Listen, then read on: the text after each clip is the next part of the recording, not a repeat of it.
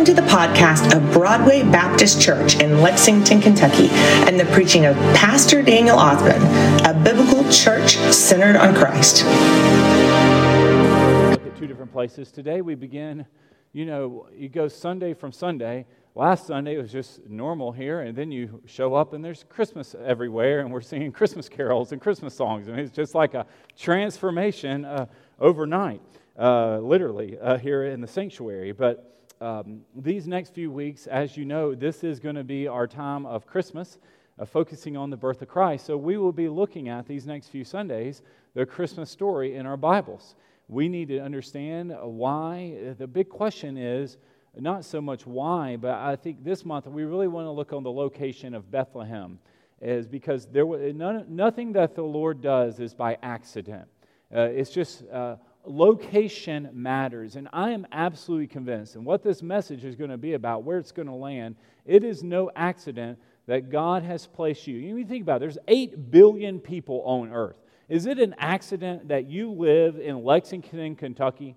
Is it an accident that you're an American? I mean, God, I believe, has a great purpose and plan for everything that occurs, and many of those purposes actually include the location of where you live, where you work, uh, the neighbors around you, the people you come in contact with, because God's plan is actually to see people saved. So He puts us in contact with people who need the Lord. And Bethlehem played a key role in that. So this message is going to be giving you a story about the background of Bethlehem and the meaning behind it, and not only that, why Jesus uh, went to Bethlehem. Now, you think about hometowns. You know, uh, let me use Esther here as an example. Esther was born in Dongguan, China. That is what she would call her birthplace. So, my birthplace would be Birmingham, Alabama. Yet, my hometown is different. Your hometown and birthplace are not always the same place. Your birthplace is where you were born. Some of you were born in a home, like literally. So some of you, truly, your birthplace, if you were born in the home you were actually uh, raised in, you truly uh, have a hometown and a birthplace. But I was born in Birmingham, Alabama, and I was uh, my that would be my birthplace, but I was raised, my hometown is a suburb of Birmingham called Vestavia Hills, Alabama. Esther was born in Dongguan, China, yet her uh, hometown is Lexington, Kentucky, where she grew up. So Jesus, what we're about to see here, Jesus was born in a little town, truly a little town, six miles south of Jerusalem. It was a little suburb called Bethlehem, and we're going to look about, I'll give you the entire history today on Bethlehem and why it's so important. Yet he was raised, his hometown was not Bethlehem, because he didn't grow up in Bethlehem. He was born there, but he grew up in Nazareth, which is in Galilee. It's in nor- a northern area. What's powerful about Jesus, what's really interesting, never once is it recorded in our Bibles that Jesus ever went back to Bethlehem. He was born there. He probably lived there about a year and a half, no more than two years. We know he had to leave before he was two, because that was when, sadly, all the uh, Herod threw into a rage to want to kill all the baby boys, two years old and younger. So that would have been Jesus' uh, age group. So we, he left Bethlehem before he was two, and he fled to Egypt. And then he went, left Egypt. An angel was guiding Joseph. Joseph was leading his family. He was the head of the household. He was guiding his young little family. Then they left Egypt and went up to Nazareth. And that's where he spent most of his life, thirty years of his life, the ma- major part of that before he began his ministry when he was thirty years old. So he lived in Nazareth probably about twenty-seven, twenty-eight years there before he began his tour of three years of ministry. But we talk about Bethlehem all the time because that is the community, that is the hometown that the Lord chose to send His Son to be born in. So for many of us, our birthplace, where we were born in, a lot of us don't don't, don't go back there. We uh, uh, you know, we might never go back there. You uh, might not have any connection whatsoever to the actual place you were born. And for some of us, it's just the opposite. Literally, the hospital down the road here, Saint Joe's, you were born there and you live across the street or at a mile away from it. It's just, you haven't gone very far at all. It's just your birthplace and your hometown are absolutely connected between the two. But that was not the case for Jesus whatsoever. Never once do we see in the Bibles that he went back to Bethlehem. And I think that's significant for us because he realized the Lord did something there at Bethlehem. There was a great purpose for him to be born at Bethlehem. It fulfilled all sorts of scripture and who he was in the lineage of David. But then he realized he had a greater mission than just ministering to the people of Bethlehem. Bethlehem's important, but as Tim prayed during his prayer, I don't know if y'all picked up on it, when he was praying the offertory prayer, he talked about how ultimately Christmas is actually about a greater mission of seeing people saved. And that's beginning here in Lexington. There are people all around us who this Christmas season will completely miss it. They are absolutely consumed with what we would call gift giving and presents and parties and holiday events and just uh, decorations and Christmas lights and cooking and eating, whatever else it entails. But that is not what Christmas is about. It is truly about this little place in Bethlehem where the Savior was born. And that's what we're about to see. So we're going to go through our Bibles here, and we're going to see the significance of Bethlehem all through the Scriptures. So we're going to start where Bethlehem is first mentioned in our Bibles, and that's in the book of Genesis. Two places we're going to be here, Genesis chapter thirty-five and Luke chapter two. While you're turning there, uh, Tim led us in a song called O Little Town of Bethlehem. That is a very significant song, and I want to tell you why. Uh, that song, uh, it, it, it's about one hundred fifty or so years old, and the, uh, the songwriter of this, you know, back in the old days, be- before you had telephones and email and text message and social media, if you wanted to communicate with someone, you had to like write a letter. You had to write a note. I mean, it was just handwritten everything. You read a newspaper. It was just a different day of communication. It was all about the written word and you pass along uh, stuff. So a lot of times if you wanted to talk about your feelings or communicate something, you might even write a song or a hymn. Well, The little, the little the song we just sang there, O Little Town of Bethlehem, the author of that song, his name, he's actually was a professor at Harvard University. You wouldn't really think about that. one hundred fifty years ago, his name was uh, Philip Brooks. And what happened was he was a, a pastor and he taught Sunday school. So uh, I bet they were short on Sunday school teachers at their church, so they just said, we need a teacher. So they grabbed their pastor, and he found himself teaching Sunday school and preaching on Sundays, this gentleman. He was also a professor at the college there at Harvard. And he was doing a lesson. Listen to this. He was teaching a lesson on Bethlehem in Sunday school. So he wrote that hymn. He wrote the hymn to teach his Sunday school class about the about the little town of Bethlehem. You say, well, how did he know about it? He went on a trip. You know, this was one hundred fifty years ago. So he went on a boat trip over to Israel and toured Bethlehem and went and saw the Holy Land, came, rode his boat back to America, and then shared in his Sunday school class about that. He wrote, wrote a little hymn saying, here's what I saw. Well, that song, O Little Town of Bethlehem, the history of it, it did not become famous until three years later. It's one of those things, you write a hymn, you stick it in your Bible, and you forget about it. It's like Ed Van Hoose's Bible I preached out of two days ago here. It's just packed with stuff. And then probably five years from now, Darlene will go through and go, wow, I had no idea he wrote this. That was very similar to what happened. And then they published, somebody published that song, and now it's a staple Christmas song, Christmas carol hymn, that we sing all the time, O Little Town of Bethlehem. But it just shows you, someone wrote a song uh, to teach a Sunday school class about the community of Bethlehem. And it uh, and now it's one of our most cherished of all songs. Bethlehem actually first shows up in the book of Genesis, Genesis chapter thirty-five. And everything about this little town is significant. Nothing we see here is by accident. This is why I believe in our life that I'm absolutely convinced that uh, every little detail uh, of our life, down to who we see, who we work with, our friends at school, who we sit next to in, in college class, is designed by God with a greater purpose for us actually witnessing about Jesus. Uh, that, that every conversation should lead to Him, if, if possible, if you're able to do that. Um, there is someone named Jacob in the Bible. Jacob uh, had a, cu- a couple of wives named Leah and Rachel, and sadly he showed favoritism. That was one of his struggles. Favoritism is a sin, the Bible teaches us, and favoritism causes problems in families. In fact, in many ways, favoritism, time of Christmas, is actually revealed in some families, and it's wrong. Well, Jacob, one of the, his problems, this man who struggled with, remember who is Jacob in our Bible? His father was Isaac, and Isaac's father was Abraham. So Jacob's grandfather was Abraham. So uh, Jacob is also the one who wrestles with God, and God renames him Israel. And he had twelve sons. That's where we received the twelve tribes of Israel.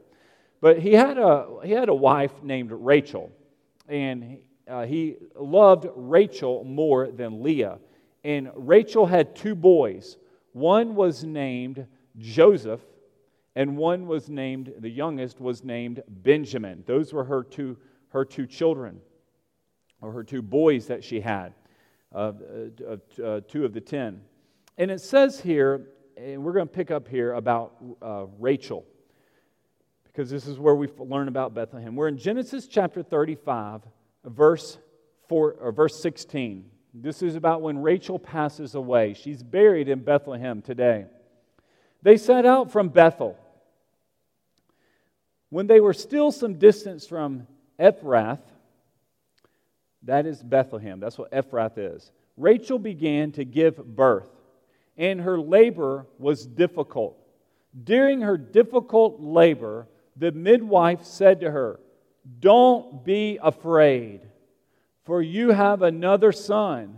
With her last breath, for she was dying, she died during childbirth, she named him, this little boy, it's a blessing to have a boy back in Bible times, Ben-Oni, and that, there's a footnote on your Bible, and that means "my sorrow," but he gets renamed. His father didn't want him to stay named "My Sorrow" because Rachel, his wife that he loved, is dying as he she's saying her last, Ben-Oni. But his father called him Benjamin, and Benjamin means "son of the right hand." So Rachel died. So Rachel's giving birth to her second son after Joseph. Her, his name is Benjamin, renamed, renamed by the father Jacob. So Rachel died and was buried on the way to Ephrath.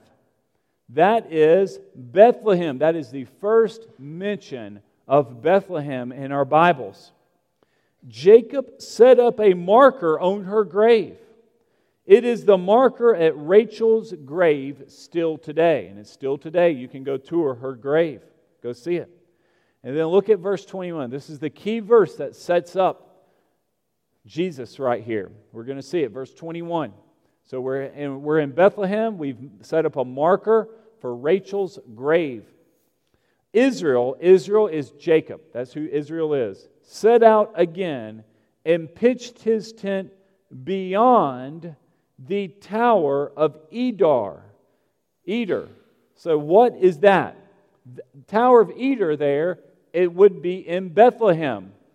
What happened during Bible times is shepherds, they would watch sheep in Bethlehem. This was just a field. This was just an area.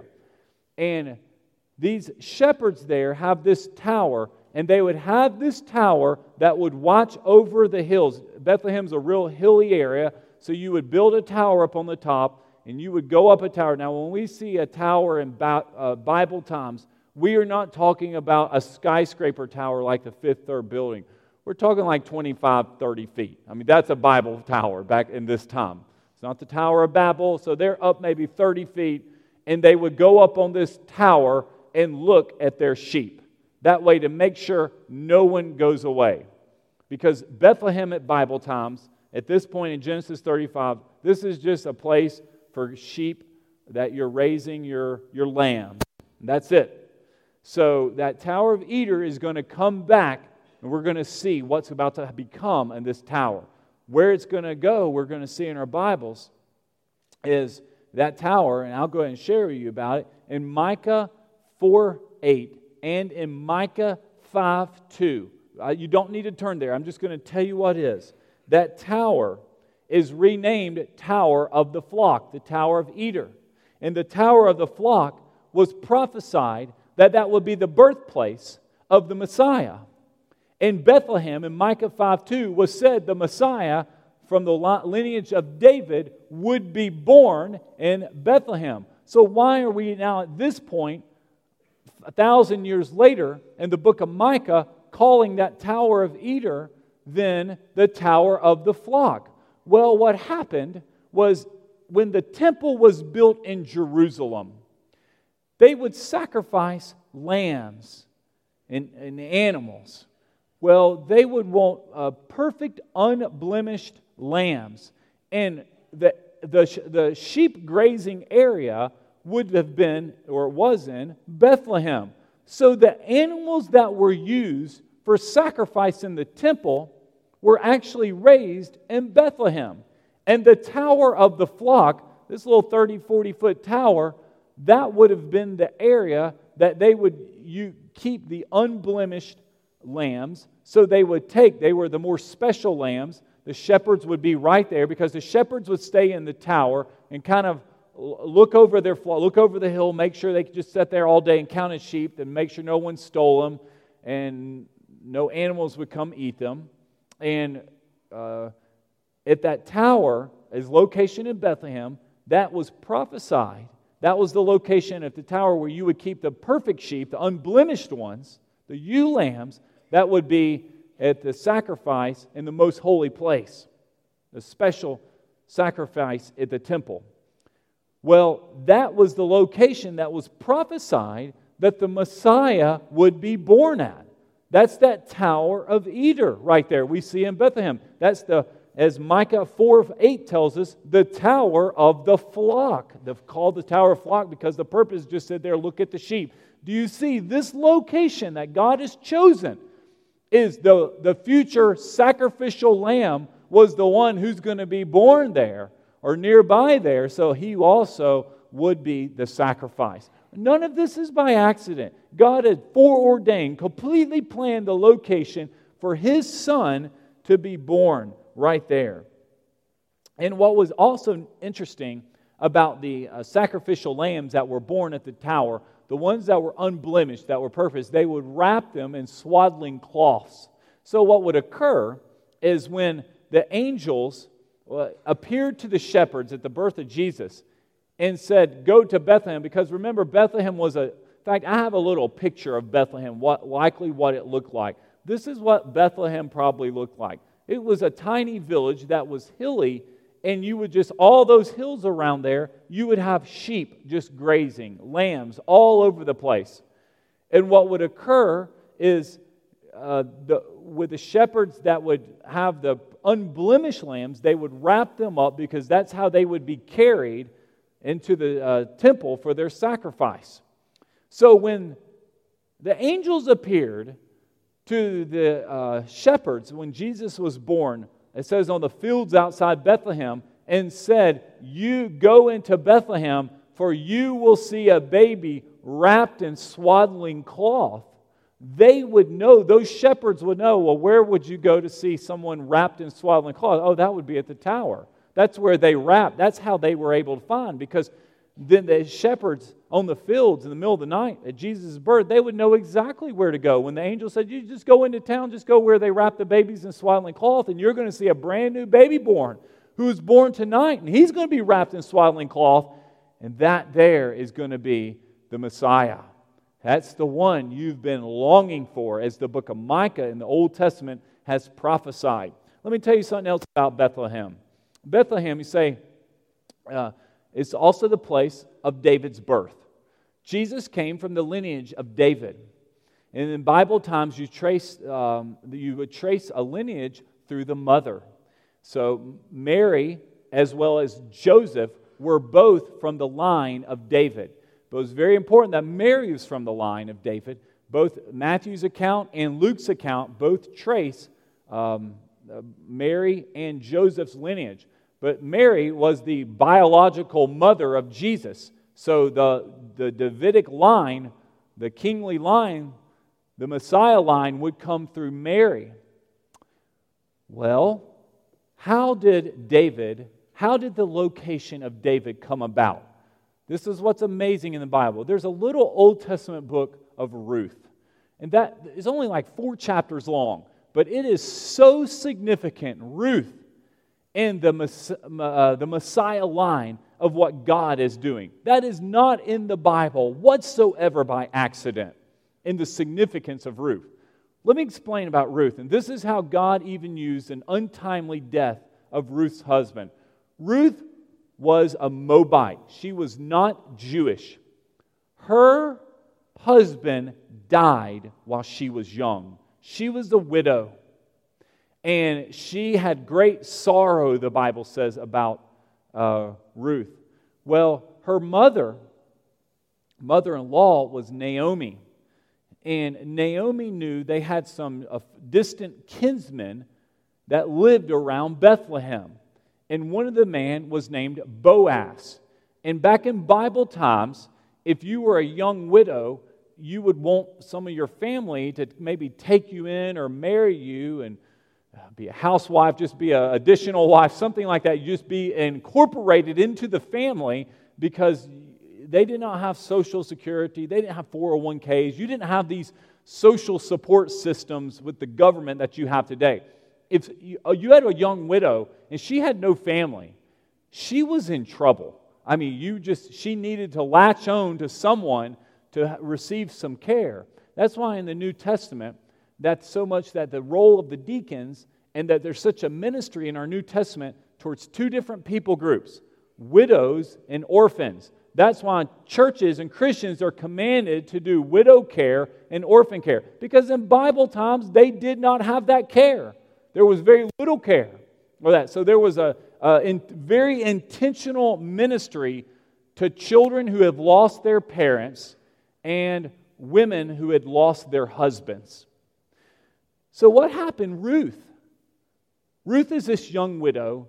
And she goes and introduces herself to this man named Boaz. And she's probably flirting with the man. I mean, she's realizing, I need to present myself very attractive and lovely to somebody because I realize I need a man. And, you know, y'all kind of get the story there. So she um, met Boaz, and Boaz married her. He found out they did some genealogy research, and actually he was not next in line. Boaz was Jewish. But there was someone else, and they went and first found this other man. The other man wasn't interested in marrying and taking in Ruth. He didn't want to take care of her. So Boaz gladly married Ruth. So Boaz was a wealthy man, and Boaz had a lot of land. Do you know where his land was? It was in Bethlehem. Boaz was, he farmed land and had shepherd land right there at Bethlehem. Boaz and Ruth are now married. And now Ruth moves to Bethlehem. This is how David came about. This is how David ended up being born in Bethlehem. It was all through this. Boaz then has, has a son, Boaz and Ruth. Their son, Ruth gives birth to a baby boy, and his name is Obed. And then Obed has a son, and Obed gives birth to Jesse. And Jesse has seven sons, and the youngest is David. David was born in Bethlehem, not by accident, but by how God took Ruth and Boaz, and just so happened that was Boaz's land right there. Ruth and Boaz were the great-grandparents of King David, and that's how David ended up being in that family, and that's how the location came about. Do you see how the Lord orchestrated that? So when we look at Jesus, we look at how the first thing that happens is the birth of Jesus in Bethlehem actually is there to fulfill Old Testament prophecy. And we see that prophecy all the way back to Genesis chapter thirty-five with the Tower of Eder, this, just this tower to watch flocks, the shepherd tower, because that was the location right there in Bethlehem that Jesus was going to be born in. We see how Micah, then the prophet, comes about and starts telling everybody, hey, this is where it's, he's going to be born. The Messiah is coming, and he will be born in Bethlehem at the Tower of the Flock, where the shepherds would look up and watch their sheep on the hills. Do you know, even when the wise men showed up to Herod and they saw the Christmas star, and by the way, the Christmas star, the greatest star of all, was over Bethlehem. They were guided from the east, the Bible says. They came to Bethlehem, and they show up, oh, it, they went to go see Herod's palace because they were wealthy men from far away. They were astrologers, and Herod finds out that there has been a king born, which he was a, this is Herod the Great, who was ruthless. He becomes a very jealous man. If there's a king born in his kingdom, we all know what that means. It's time for him to die, that king. So he's going to put to death the king. So what does he do? When he wants to find out if this is true, he asks his Bible scholars, the wise men of his time, his uh, religious leaders, says, tell me in the Bible where the Messiah is supposed to be born. They quoted the book of Micah. They all knew he was supposed to be born in Bethlehem, but none of them took the time to walk six miles down the road to even go see themselves. They pulled out their Bible and said, oh, what do you know? He's supposed to be born in Bethlehem. So then the wise men, they're the only ones that went to Bethlehem. And you say, why wouldn't King Herod and the religious leaders and King Herod's helpers go? Because Bethlehem's a dinky little village. This would be like us. I mean, I don't want to say Midway's dinky. It's like you're right here in Lexington and you say, well, where's the Messiah being? Well, the Bible says he's born in Midway. And you know, Midway's a daytime place. Once you go to Midway, you've been there, you've ate at the two restaurants, you've seen the train track, you don't really have to go again. So if you're the king here in Lexington or you're the mayor and they're saying, we need to go to Midway, we're we're hearing a great report. So, yeah, well, I've been to Midway. I went there thirty years ago. Nothing's really changed. It won't change over there. That's kind of what this is like. I don't need to make a trip down the road to that, that little town. You, you go down there and report to me what you find. Just let me know back, wise men, what's going on in Midway. That's kind of what they're, they're seeing right here. What's a miracle about that is they knew, the religious leaders, those that attended Herod, were fully aware that the Messiah was supposed to be born in Bethlehem. Yet none of them made the journey, were willing to go and see if it was true. That's like us talking about Christmas and hearing all about it, but no one actually comes to worship the baby born in the manger. You talk about Jesus. You see pictures of him all around. You see him on social media. You say Jesus is the reason for the season, but you don't take the time yourself to actually come and worship the one born below the Tower of Eder there in Bethlehem with the flocks wrapped in swaddling cloth. So what happens here is Jesus' birth fulfills Old Testament prophecy. Jesus' birth in Bethlehem, it also is identifying with King David. King David was Israel's greatest king, and Jesus came from that lineage. We see how he was not just anyone born. God had set him up. They were anticipating. That's why when we saw, see the birth of Jesus, we see he is fulfilling all this prophecy. His parents are from the lineage of David. He must be the one, and he is the one. This isn't just some random man born wherever. Every detail of Jesus' birth, down to him being wrapped in swaddling cloth, down to the location, down from his heritage of his bloodline. All is fulfillment of what God is doing. And this reminds us there's a purpose in our life. God brought you here for a purpose. Christmas is all about Jesus. It is a greater purpose. But I want, where I'm going with this message, remember, Bethlehem, during the month of December, we absolutely want to talk about Jesus' birth. We absolutely want to remember what Jesus did in Bethlehem. But you don't want to stay in Bethlehem. Because Jesus didn't go back to Bethlehem. Yes, it was great that Jesus was born in Bethlehem. Yes, that was a fulfillment of prophecy. Yes, Jesus is the Messiah. But Jesus just wasn't there to look at sheep. His greater purpose was to be the Lamb of God, to give His life for all of humanity. What also is interesting about Bethlehem, a third thing we see here, and we're about to actually finally read the second scripture, which, by the way, you go ahead and turn there. It's Luke chapter two. We'll read the Christmas story. Luke chapter two, verses one through seven. The word Bethlehem, do y'all know what it actually means? House of bread. That's what the word Bethlehem means. Jesus made a statement in John six thirty-five. He said, I am the bread of life. I am the bread of life. That's what Christ said. That is coming from someone who's born in a town called House of Bread. It was called House of Bread because this was just a ho- an agricultural uh, livestock community. They were growing stuff in Bethlehem. This is on the outskirts of Jerusalem. So you grew your food, you raised your cattle, you raised your sheep out yonder. That's where Jesus was born. Wasn't born in the city. He was born in the country. Any of you born in the country?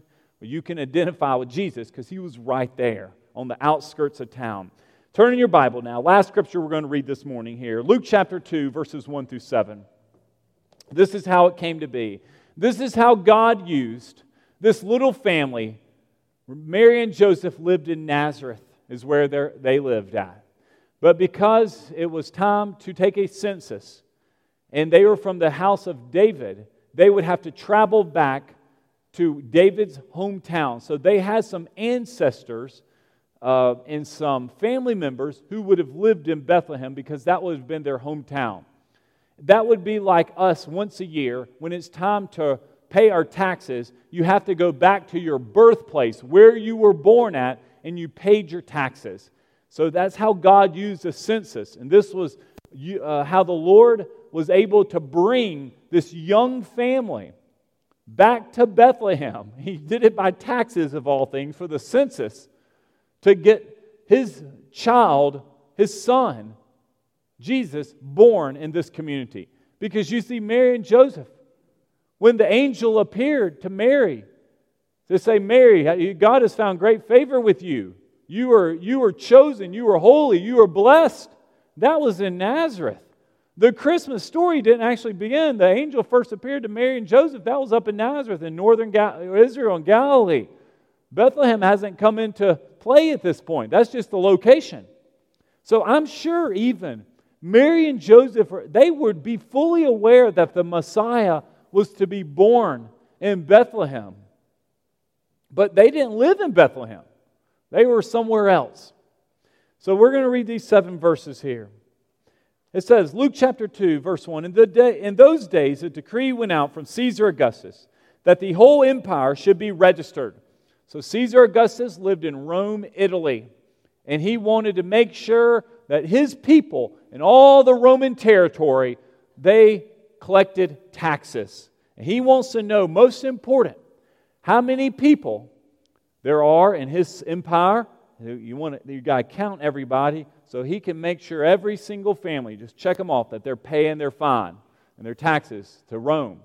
Because Rome at this time, two thousand years ago, they uh, Israel was a country, but they were an occupied, they had occupied territory by Rome. Rome was over them.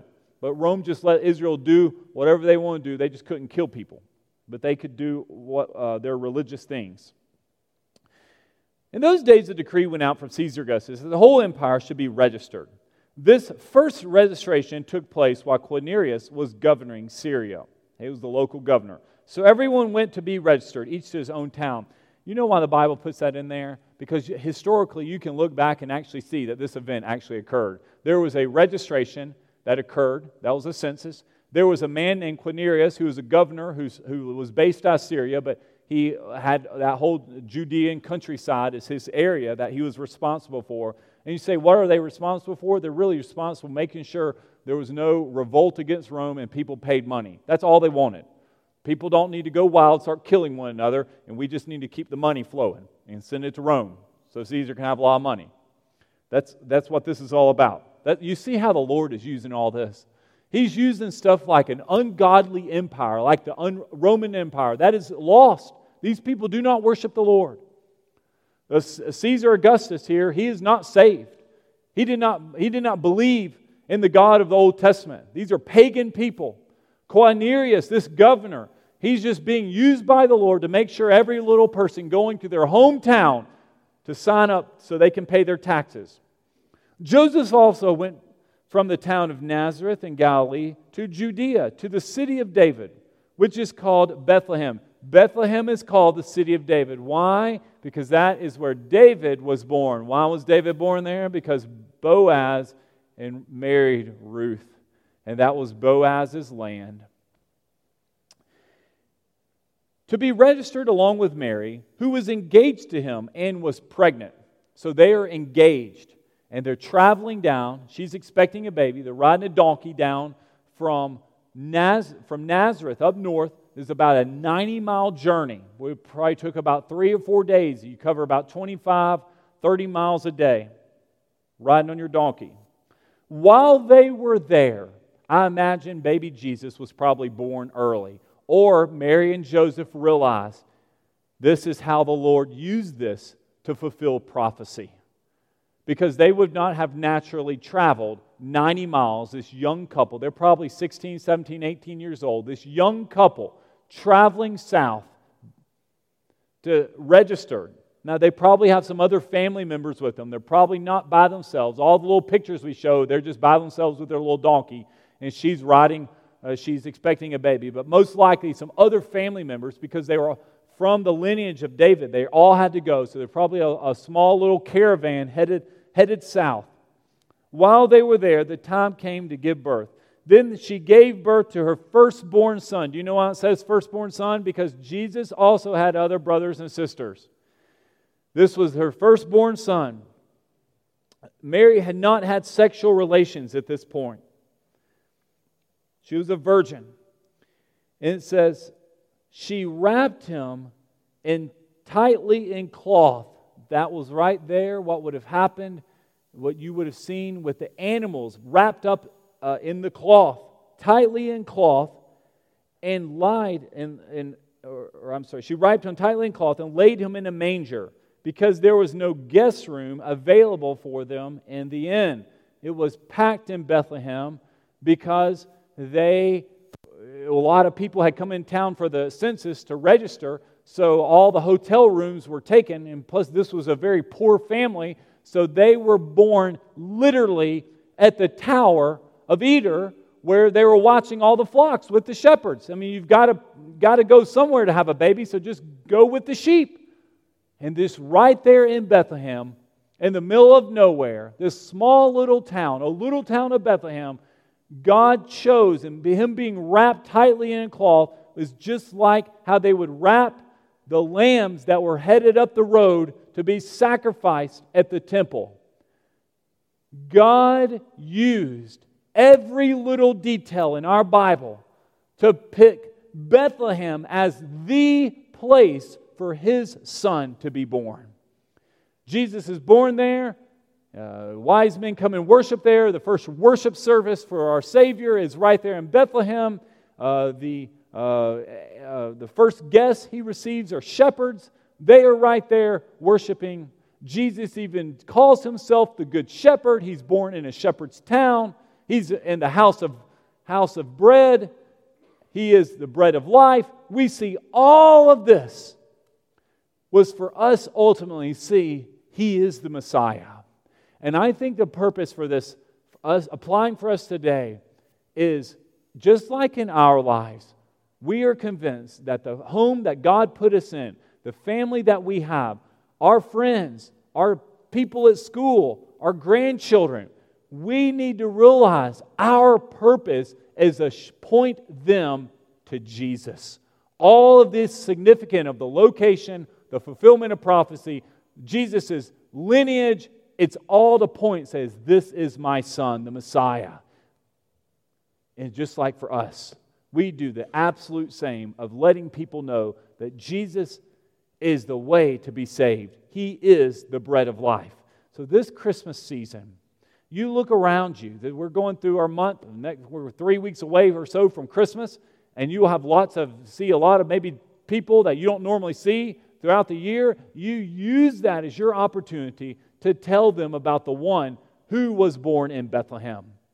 But remember, Jesus, he never went back to Bethlehem. Bethlehem was great, but we don't stay in Bethlehem.